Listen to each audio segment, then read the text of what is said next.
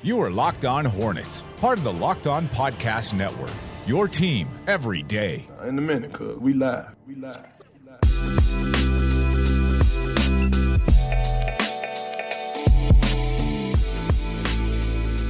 This is Locked On Hornets, your daily podcast on the Charlotte Hornets and the NBA. We are part of the Locked On Podcast Network, your team every day. Search your podcast app for Locked On to get podcast on the NBA, the NFL, Major League Baseball, and fantasy sports. I'm Doug Branson. I cover the team for FanRag Sports. I'm joined by my co-host, the man, the myth, the legend. He's been covering the Hornets since they were the Bobcats for AtTheHive.com, David Walker. David, how are you this morning? I'm good, Doug. I'm back, and winter is back as well. It's chilly, 30 oh degrees my god, cold, hot, cold, you? the hot, cold, the hot, cold, the hot. I'm just, I can't, I can't deal with it. But uh, here we are, and uh, this is a hot show. This is not a cold show. Oh, we got a fun okay. show ahead because we've got a great guest standing by. Gavin Shaw of the Locked On Nets podcast is our resident NBA draft expert. It's NBA Draft Wednesdays. We're starting this on the show, uh, and we're really excited because we're starting our draft talk early. And just a, a disclaimer, though, I have no idea what I'm talking about when it comes to the NBA draft, but I usually cram that first week of June. This year, we're starting early, so by June, David, we're going we're going to be experts. We're going to be draft geniuses. Yeah, we're going to know everything, just like last year and just like the years before. So we'll be good. Also, Commissioner of the NBA Adam Silver is going to be on the Locked On NBA podcast, interviewed by our boss, David Locke. And we've got a portion of that interview to play for you today. He talks about the future of this league and how young people will view this league in the coming years. And, and we want to discuss that. And really, it just gives us an excuse to talk about NBA League Pass, David. So get ready for that. You can follow the show on Twitter at Locked On Hornets, on Instagram at Locked On Hornets. Give us a review on iTunes if you can. Five stars. It just takes a few seconds and helps us climb the rankings. You can also support the show by joining our Patreon page, patreon.com forward slash LOH. For just a dollar a month, you can help support this show, keep this show going, and get all kinds of benefits, including ad free episodes. And I've got something cooking, a new benefit. I don't want to talk a lot about it right now, but I'm testing it. We're going to figure it out, and I, and I want to put it out there to the world soon. So, uh, patreon.com forward slash LOH, check that out. But now, let's welcome in our guest, Gavin Shaw, Locked On Nets host. Gavin, who are you and why are you here? Uh, guys, I really appreciate uh, the great intro. I, I just got to say, it was a little bit painful at the beginning to hear you complain about the weather when in New York we're getting 11 to 15 inches of snow today.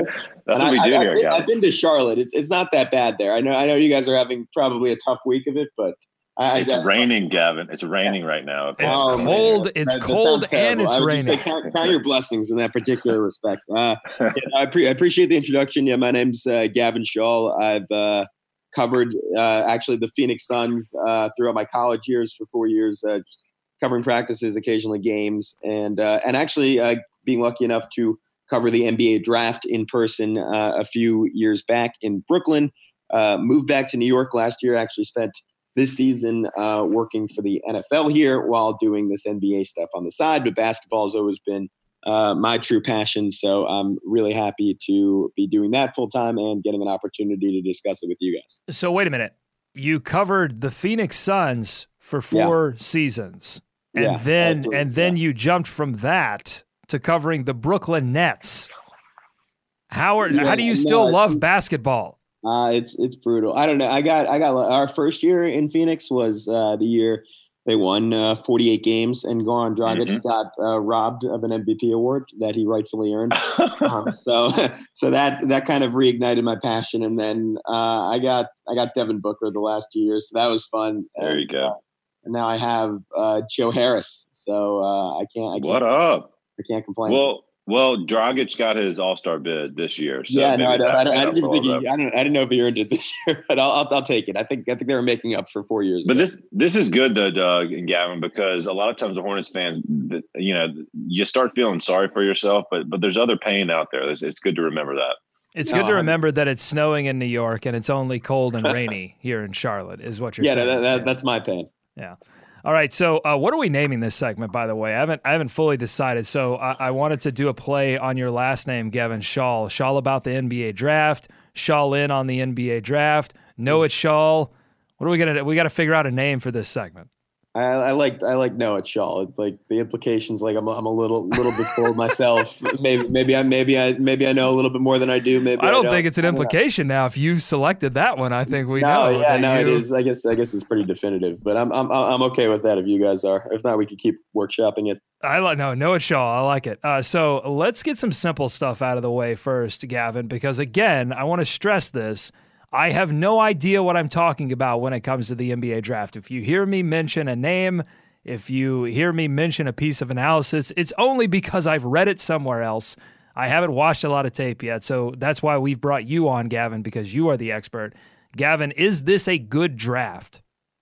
Uh, I would say it is. I, I, wouldn't necessarily put it in the same category as last year's, which I think, as you guys are aware, and I think all of us who cover the NBA this season are aware, this is a special, special rookie class. And I know even just operating from a Nets perspective, someone like Jarrett Allen, who's generally extremely under the radar and not even necessarily talked about as a talk rookie, is a guy that Nets fans see as the future of their team. And if not a potential all star, a really, really good starter down the road. And I, I, think that's indicative of just how ungodly deep last year's draft was. And it was really a particularly special year. That being said, if, if you look at the last 10 seasons or so, I, I, th- I, think this one really stands out as a good draft. You could go back to 2015, another year where it was really deep. And I, I know later on, Doug, we're going to talk about um, who is a potential bust in this draft. And I was going through it and trying to find a guy for you. And just to give you an idea, I mean, I, I don't really consider anyone drafted outside of the top 10 a potential bust because at that point, you're just kind of, you're kind of just shooting your shot. And uh, just inside the top 10, I didn't really see one guy who I was like, you know, even if things go really wrong, like I think at worst he's going to be a pretty solid role player or bench guy. So, so that's the kind of depth I think this draft has. I'm not necessarily saying it's as front loaded as some drafts as the past, even though there, there are people who would debate you on that and say there are five guys who legitimately can be superstars in this draft. But I think the depth is really solid. And I think particularly if you're picking inside the lottery, there's a good chance you emerge with a very solid player what do the cliffs look like on this draft? So like where where are the tiers essentially? Is it is it top five? Is that where the the elite players stop? Or is it top three? And then what what is the point at which you, you're you're pretty much nothing is a guarantee in the NBA draft, right? We always talk about that. It's it is a giant crapshoot. But at what at what point is it like, okay, at 10, 11, 12, you're you're pretty much guaranteed a, player that knows will know how to play the NBA game at a solid level. Yeah, to me the biggest thing is I I look at if you want to go by tiers, I would say I, would first look at the top two. I'd say DeAndre Ayton and Luka Doncic are clearly on another level, at least as prospects, uh, relative to everyone else in this draft in terms of their combination of talent and just obvious utility in the NBA. I don't think anyone else can necessarily match that. And then I, would I'd go all the way down to eight. Some people would go further back than that. Some people would go higher. And I would say Trae Young to me is the back end of guys I consider uh, potential stars in this draft. But then you even go further than that and you go to like 10, 11, 12, and you see guys like Collin Sexton, who you get picked in there, is Miles Bridges, who can pick get picked in that area. Shai Gilgeous-Alexander, who I'm sure we're going to talk about quite a bit on this one. You see guys who are still potentially stars, all within that lottery range. So I'd say even going out to 14, 15, you still have those high upside swing guys. And I'm and I think the ceiling of those guys is a little bit more debatable. And and you could argue with some of them that they don't necessarily have that ceiling of being an all-star. But there are people who would make that case. So I would say the lottery is kind of the end of that. And, and, then the rest of the first round to me is a little bit more of a wash. Like I, I see um, not a significant difference in guys you'd get at 23, 24 versus 15, 16, 17. But again, the beauty of it is it's all this is all kind of indefinite right now, and we haven't gotten to see these guys go through workouts and play against each other necessarily. And, and people forget college it, it even I mean usually this applies to one and done guys, but really with everyone, it's such a small sample size. There's so much more you don't know than you do. So this can all flip around a lot, but that's kind of how I see it shaping out right now. Is there a position that dominates this draft, Gavin? Is it point guard heavy, you know, swing guy heavy? Is there a position that particularly you're to, you know, strike gold in more than another?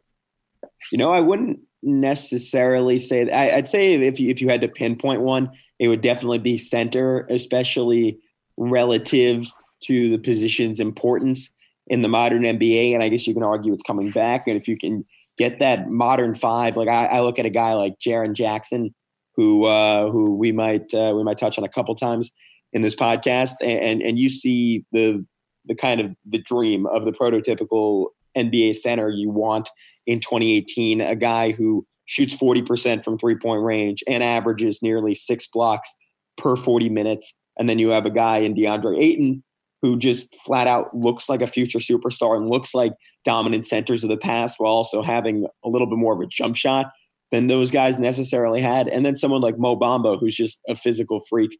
So you, you go through that spot, and I think you see a little bit more depth, at least at the top of the draft, than you typically would. And, it's and it's so interesting because this is a position that quicker and quicker is is going away from the NBA. Heck, the Nets got D'Angelo Russell, arguably their most promising future piece, just by taking on a center that was making too much money so it, I think that's really a fascinating dichotomy, and that that to me is kind of the most interesting story of well, this draft. Yeah, and if you're looking at that from a Hornets perspective, I mean they're they're going to need some help on the wing and at point guard. So if there are a lot of centers that start to float to the top, it could it could push some of that talent, like a like a Collin Sexton or uh, a Mikal Bridges, Bridges, or a Miles Bridges, down in, into that area where where the Hornets could take them if they land at you know nine ten uh, depending on how the lottery shakes out. I want to talk about the the brothers Bridges, even though they're not brothers, Miles and Mikal. They may be the same person.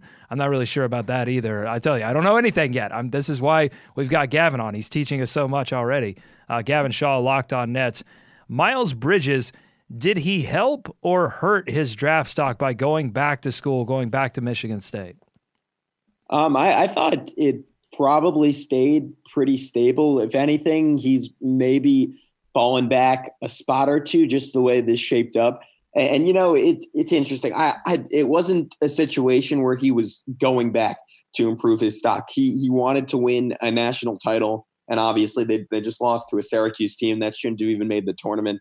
So that pursuit didn't work out. But it, it was one of those things where I, I think he was aware, and I think a lot of people were aware that it would have taken a real leap from him or him turning into a dominant shooter. Because year after year after year, this happens where a guy and who's, who's potentially a lottery pick goes back, and it's one of those things where you give scouts an extra year to poke holes in your game, and it's just not going to be beneficial for you. He would have been better out going out, and then all scouts really see at that point is your potential, and he was enough of a polished player, even coming off his freshman year, and that scouts could still project a lot of growth onto him, but but see a base that was clearly worthy of taking in the top ten. And he, frankly, just didn't get that much better. Like he was still spectacular. Like you could make an argument that he's one of the top five or six guys in all college basketball. I would make that argument. He's he's undoubtedly a great player, but again, he just didn't improve that much. So if anything, his stock fell off a little bit, but uh, at least for me, that wouldn't really deter me from picking him if I was a team. And I, I think he still has a chance to be a really, really good role guy in the NBA. Yeah, shots at Syracuse from the New York guy. I like it. Yeah, yeah, no, I didn't, I didn't get, in, I didn't get in there for journalism school, so I'm, I'm still a little bit salty. But no, those, those guys are great. We're gonna have Gavin back on uh, next Wednesday for more draft talk. One more question, Gavin, before we get you out of here for this inaugural Know It Shaw segment on the NBA draft. The Hornets, for the 14th season in a row, are going to have a hole at backup point guard. At least it seems that way. It seems like it's been a while since they've had a legitimate option and backup point guard. Give me some names to pay attention to in the first round at the point guard position. Yeah, guys, the, the three players I really see and the ones um, I'm going to focus on are Trae Young, Collin Sexton, and Shai Gilgeous-Alexander. Trae, probably the most controversial player in the draft. Even I know you guys were, were really hyping it up that you don't pay much attention to college basketball, but I'm sure you're even tangentially aware of him. Like, how, how could you not be? I think people mm-hmm. who don't even watch basketball know who Trae Young is. Uh, I am a lifelong University of Oklahoma fan, so I followed Trae Young essentially since infancy, since he was kind of the the next uh, great hope for the program in the post Buddy Hield era, and, and his season was uh, the definition of a roller coaster. Uh, yeah. Started off uh, his first 14 games were, I, I think I can, I can, say this objectively, the best 14 games uh, a freshman college guard has ever produced, and you, you could argue uh, a college guard period in college basketball has ever produced. He was that good, uh, leading the country in points and assists a night while scoring extremely efficiently and really putting on a Steph Curry like shooting show. And then he really fell off on the back end of the year. Team started doubling him. He was playing in the toughest conference in college basketball and just seemed to wear down physically as the season went on. And I, I think the truth with Trae Young is somewhere in the middle there. I, I don't think he's quite on the level of a Steph Curry as a shooter, but really who is. I really do think he's a chance to be a dynamic scorer in the NBA. And I, I kind of look more at someone like Damian Lillard for a realistic comparison. And I don't know, I don't think he's that kind of athlete, and I'm not, he's never going to be quite as strong as Damian is, but he's a guy whose offensive upside is still extremely intriguing to me. And at least on that end of the floor, I think he has a chance to be as good as anyone in the draft because what people don't really appreciate about him is that on top of his scoring ability, he's a special, special passer and playing with uh, NBA guys instead of the uh, mediocre lot of teammates he got in Norman uh, I think will really open uh, that aspect of his game fully. And then Collin Sexton is also a guy I, I, don't think I like quite as much as most pundits do. And the thing with him is he does a lot of stuff well. Like he's extremely quick. He has really good scoring instincts, uh, strong defender. Uh, but his only truly elite quality is his competitiveness. And then outside of that, he just does a lot of stuff well and, and is just kind of a selfish, slightly one dimensional guy. Like he, he scores versatilely, but he doesn't necessarily do a lot in other aspects of the game. So that's my hesitation with Sexton, and it could just be a product of me not watching him as much as Trae, but I'm not quite as high as him. But as far as a potential backup point guard, and particularly in Charlotte, I think it'd be really interesting for him and Kemba because I, I think they could potentially play off each other with Sexton's size and having and getting 48 minutes of just absolutely relentless point guard play, and both those guys are just killers. I think that would be really fun to watch from a fan perspective. And then Gilgeous-Alexander is kind of the guy that if, if I'm trying to balance my team stylistically, and I have a point guard in Kemba who's this short, crazy talented scorer, I think Gilgeous-Alexander might be the guy to take next to him, someone who's big, long, a really good defender, really intuitive, whose greatest le- strength at this point in his career might just be his sheer size and his ability to maneuver around defenders. But he, he just plays with really, really good instincts and has really come on of late after having kind of a quiet start to his freshman season, dominated the SEC tournament, has been absolutely excellent um, for the first two games of March Madness. So he's a guy who really intrigues me and is kind of flying up draft boards, and I think would be a particularly interesting fit in Charlotte. So that, that's kind of a breakdown uh, of the top three guys in my mind. Gavin Shaw, our resident NBA draft expert and host of the Locked On Nets podcast. Gavin, my brain is filled with draft information now. And the next time we have you on next Wednesday, I want to dig in to, to Gilgeous-Alexander. Is it Gilgis? Gilgis? Gilgis. I think you know. I think Gilgis, but I, Gilgis, I Gilgeous-Alexander. I, would watch. I'd watch some uh, Kentucky basketball this weekend. All right, yeah. good. Research that. That's going to be the first question, and then the second one we'll we'll dig okay. into him a little bit, and then I, I want to hear about who's going to jump up into that top ten. The names that we haven't heard about. There's always one guy that just makes his move late in the game into the top 10. So we want to hear about that as well. Gavin, thanks hey, so much for your time. Doug, can yeah. I just ask Gavin one quick question about these games left? Gavin, are there are there any other teams like if you haven't been watching college basketball all season, if there's a team outside of Kentucky or some other players to watch of interest, uh, do you have any of those that maybe people not, might not be aware of? Yeah, that's a good question. Um, I, I, might look at Texas A&M, uh, fresh off upsetting North Carolina. No, thanks. Robert- I'm done. I'm good with them. Oh, okay, all right. All right. Anyway, Gavin Shaw, Locked On Nets podcast. no, uh, sorry, you can catch sorry. them there. No, no, no, no, no worries. No, no, they're not like necessarily the most exciting team to watch, but Robert Williams is pretty yeah. interesting as a prospect, and he's kind of gotten lost in the shuffle because, as I mentioned, there are all these talented freshman centers, uh, a lot of whom outperformed expectations this season. Williams, a guy who, if he had gone out last year, a lot of people considered him a potentially top five, top 10 pick. And he really is just a talent physically, and he, he's proving in the NCAA tournament, the way he just utterly dominated North Carolina, that he's someone worth watching and not forgetting about. So if you want to look at this as the year of the center, he's kind of the forgotten guy that I think someone could get at the back end of the lottery of the top 10 that might, or at least beyond DeAndre Ayton, end up being the best center of this group. So he's, he's someone who's certainly intriguing. All right, Gavin, thanks for your time. We really appreciate it, sir. Yeah, no problem. Thanks for having me, guys. Looking forward to coming back next week. A lot of stuff still ahead on Oh, this man. show. We're going to talk about Adam Silver. He's going to be on the, Lock- the Locked On NBA podcast coming up. And also, Steve Clifford was on a podcast, on the Low Post podcast, and he had some interesting things to say. We'll get into that. Short pause. You're listening to the Locked On Hornets podcast here on the Locked On Podcast Network, your team every day. You are listening to the Locked On Hornets podcast. Frank's off Twitter or whatever, and, and Nick Batum He's playing well. Every okay, that's it. Ban everybody off Twitter. Everybody, everybody off social media. It's time for more of the Locked On Hornets podcast.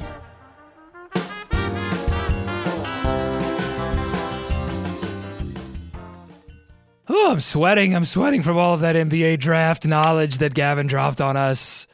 Collin Doug, If I could take a Sexton. Yeah. If I could take a second, just just give you a pat on the back. That was a great get, and really, it's really a pat on the back for Gavin. It was a uh, gamble, was great- honestly. It was it was a ga- I mean, I don't know anything about Gavin Shaw. I just I emailed out to the Locked On, you know, network and said, "Hey, do we have any draft experts here? We we want to talk about the draft."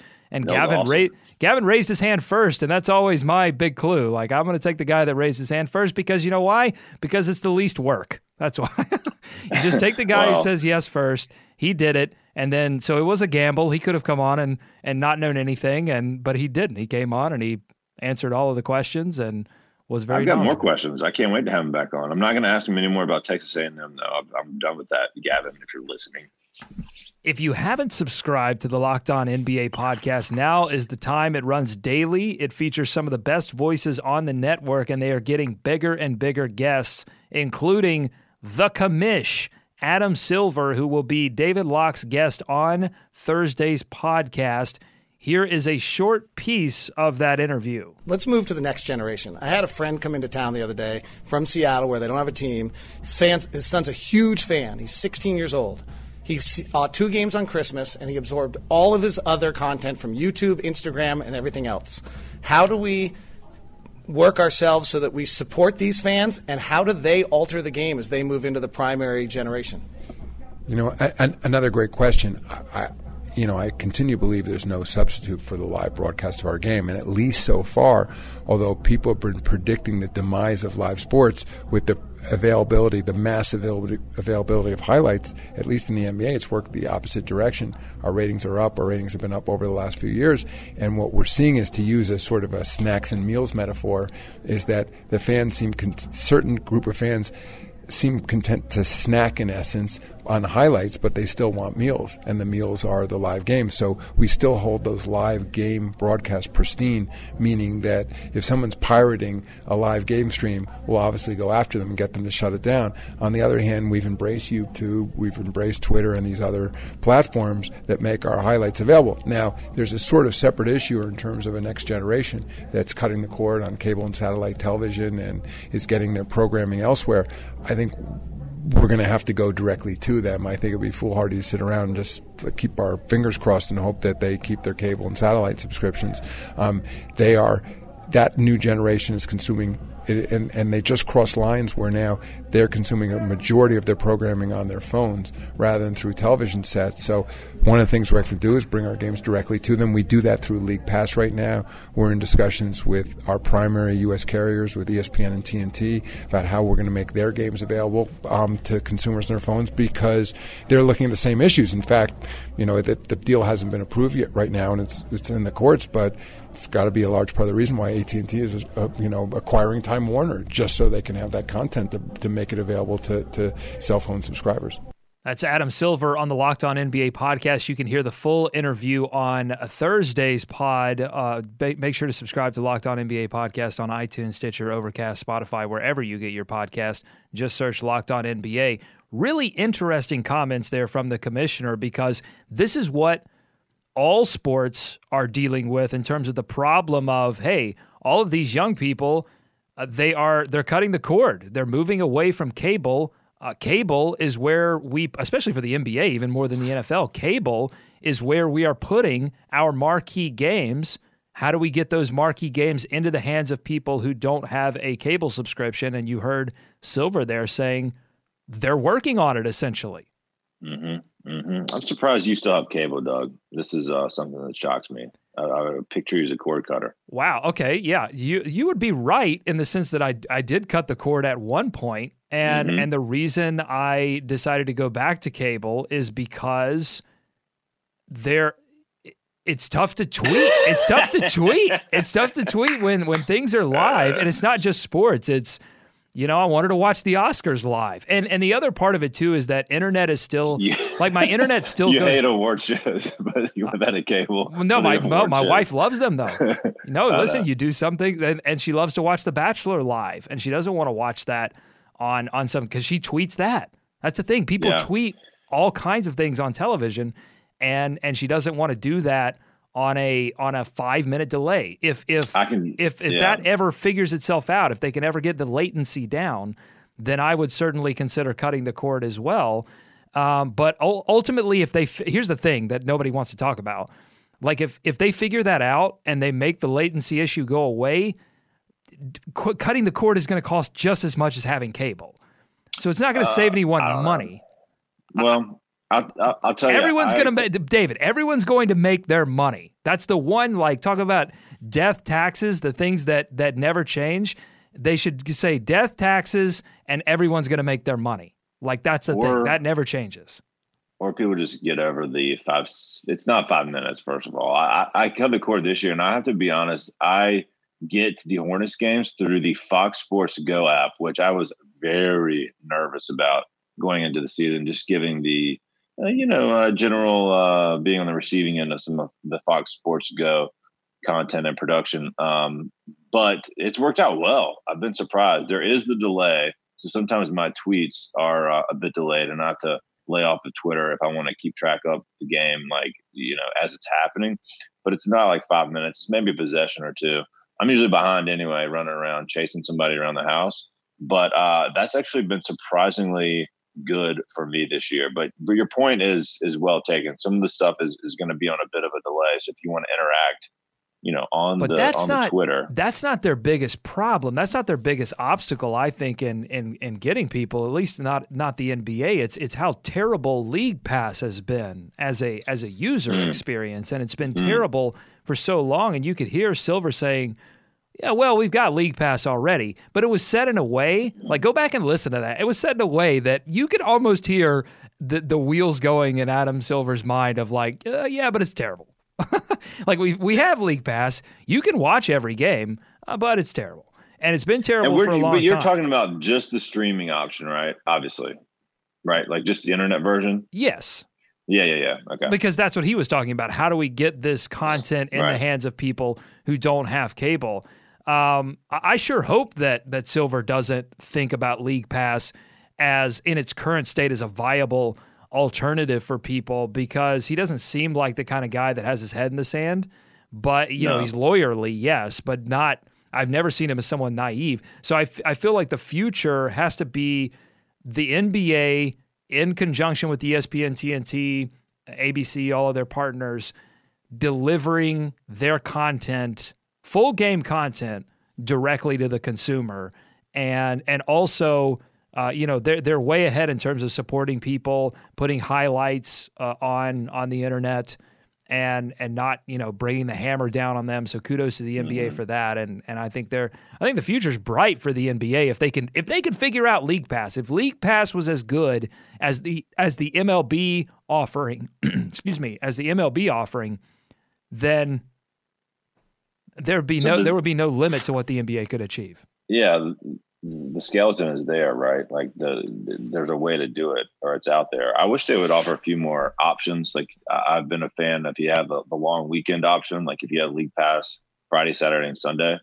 I think that would be cool at a reduced price. Uh, you can put that out there if you want to. Just credit me uh, when you do. Did you hear Silver's eyes roll um, when uh, uh, David mentioned that Seattle doesn't have a team, or is it just me? Oh, you listen to some of the other. You're referencing some of the other clips. Yes. no, he said that right at the beginning about his friend's son who lives in Seattle. Oh, I see. Oh, yeah, He yeah. does not have a team. he's like, I know, I know. Yeah, he's never heard that. He's never heard that before. uh, yeah, absolutely. Uh, but listen to the full interview. There's so many Mhm. great. There's so many great uh, clips that we didn't play because we wanted just to give you a taste so that you would go and and check it out on Thursday. Uh, Clifford, Steve Clifford, head coach of the Hornets, was on a podcast as well. David went on the Lowe Post podcast. Yep. A lot of stuff. Hour and a half he sat with with Zach. Yeah. Lowe. Yeah. And if you're going into this wanting deep dive on what went wrong with the Hornets, I'm not sure you'll get it. Not there. In this particular conversation, they hit on a couple of Zach Hornets tried. topics.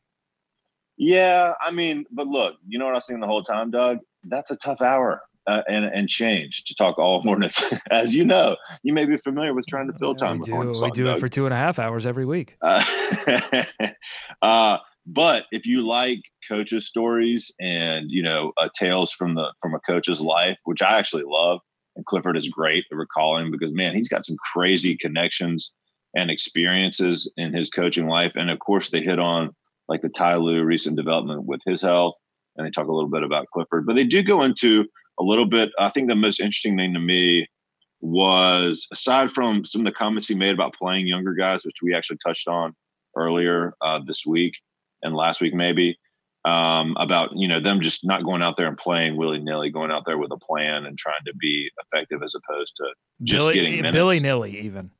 Right, right, willy billy nilly. Um, the the portion about Kemba, you know, and I think we knew most of that, but it was interesting to hear from Clippers' point of view how they handled that little window in time, that 24, 48 hours when the news first broke and Kemba heard about it. The Clifford you're called him to referencing that when office. when Kemba the trade news came out Yes. that he was on the block and yeah that they got into his conversation and what he said to Kemba essentially that nobody you know gave him the honest perspective that he's known for that nobody uh, there's no player in this league that's untradeable no contract that's Mm-hmm. untradeable and and that's it's just a part of NBA life which I think is important for for anyone to hear and and, and yet then followed that up with hey you're you're our guy You're the franchise guy. yeah. And so that's important. Yeah. You balance those things out. I was interested in him deep diving into what kept him out of 21 games. I think sleep sleep is so important and sleep is so underrated. Uh, the first half of this season, uh, David nearly got me because of a lack of sleep. I didn't know this is my first year covering the team as close as I have. And, and I was trying to stay up till midnight, one o'clock, working on content, and then getting up at five, six o'clock for this show and and I had to stop halfway through the season and say, wait a minute, like I can't do this anymore. It was it was like physically harming me, and uh, I I'm 30 years old, and Clifford is not 30 years old. He's like 54, and so I can't imagine like what he was saying, getting into the office at five o'clock, so you're waking up earlier than that, and then you're not going to bed until you know 10 o'clock, 11 o'clock, midnight and just like the four hours of sleep day after day, it just really, really wears on you. Uh, so that was interesting. He also got into some insights about what he thinks uh, is going on with the team struggling to close out close games. It's been Yeah. well well publicized their struggles to win these games that are five points or less, three points or less, that come down to the final few possessions and really come down to the last five minutes, where this team offensively has just really struggled this season.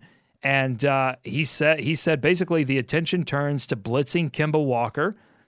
And then, and we've talked a lot about this too. Like, yes, they send to Akimba. They play Marvin Williams, who is one of their other three point shooting threats. They play him tight when he's on the floor. So they've had to keep him off the floor in fourth quarters.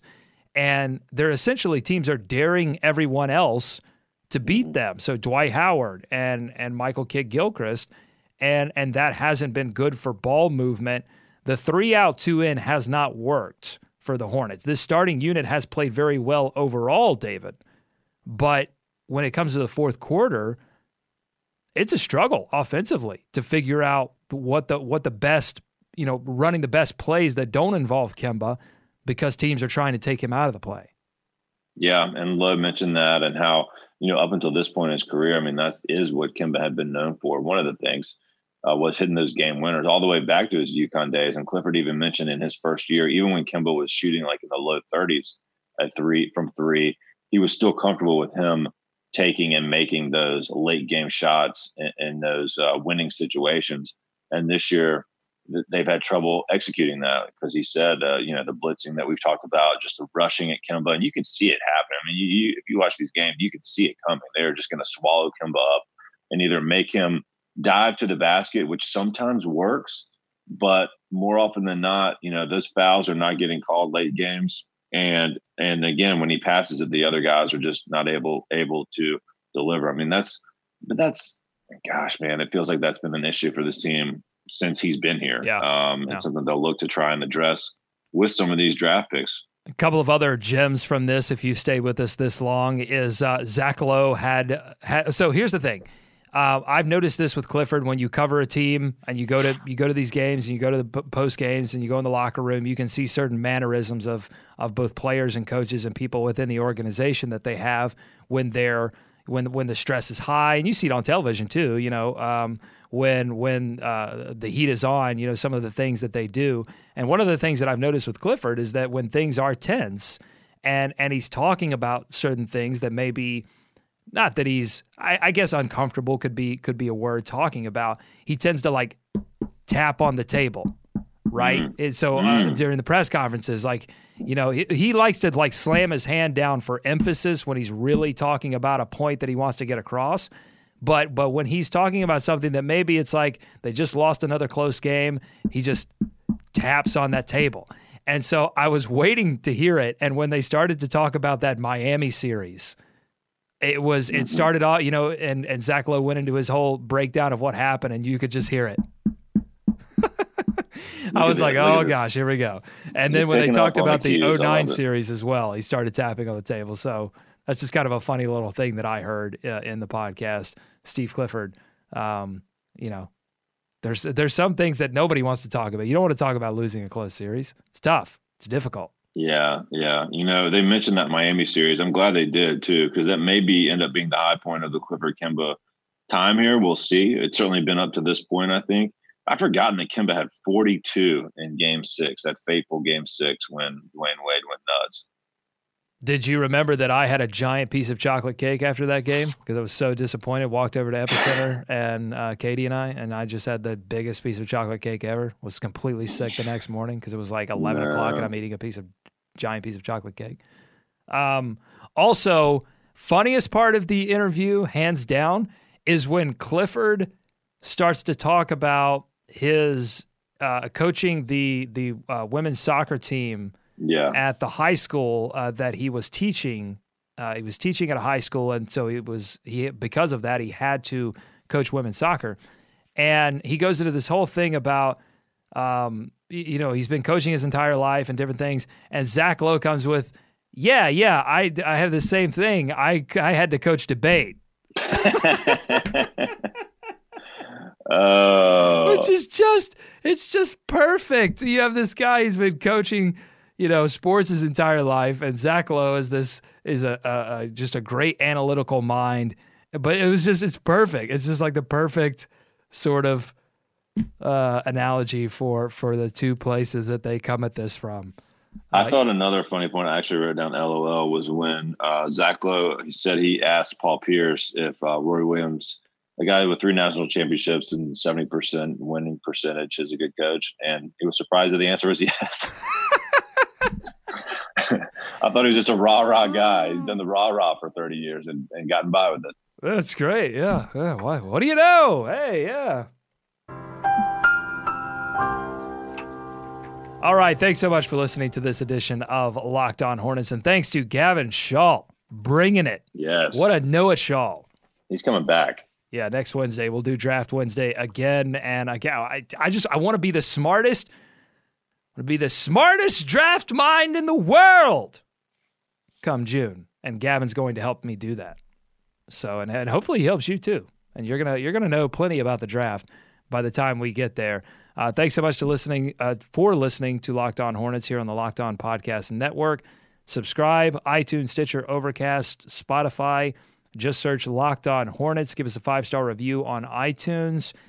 what else? Follow us on Twitter at Locked On Hornets. Follow us on Instagram at Locked On Hornets. And we'll be back tomorrow. It's Power Thursdays. Matt Fox will rejoin us. We'll do some power rankings. We'll have some fun.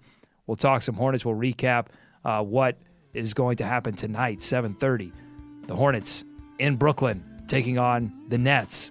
We'll have it all for you. We'll watch the young guys, Malik Monk, Billy Hernangomez, Dwayne Bacon. How do they play? That's the big story, I think, right now around the Charlotte Hornets. And will they get Cody Zeller back? Will they get Nick Batum back? Will they finish strong? 11 more games to go. Uh, can they, will this experiment, can this experiment work moving into next season? Those are the questions we have left to answer this season. For David, I'm Doug. Go Hornets. Go America. Let's swarm. Sharp.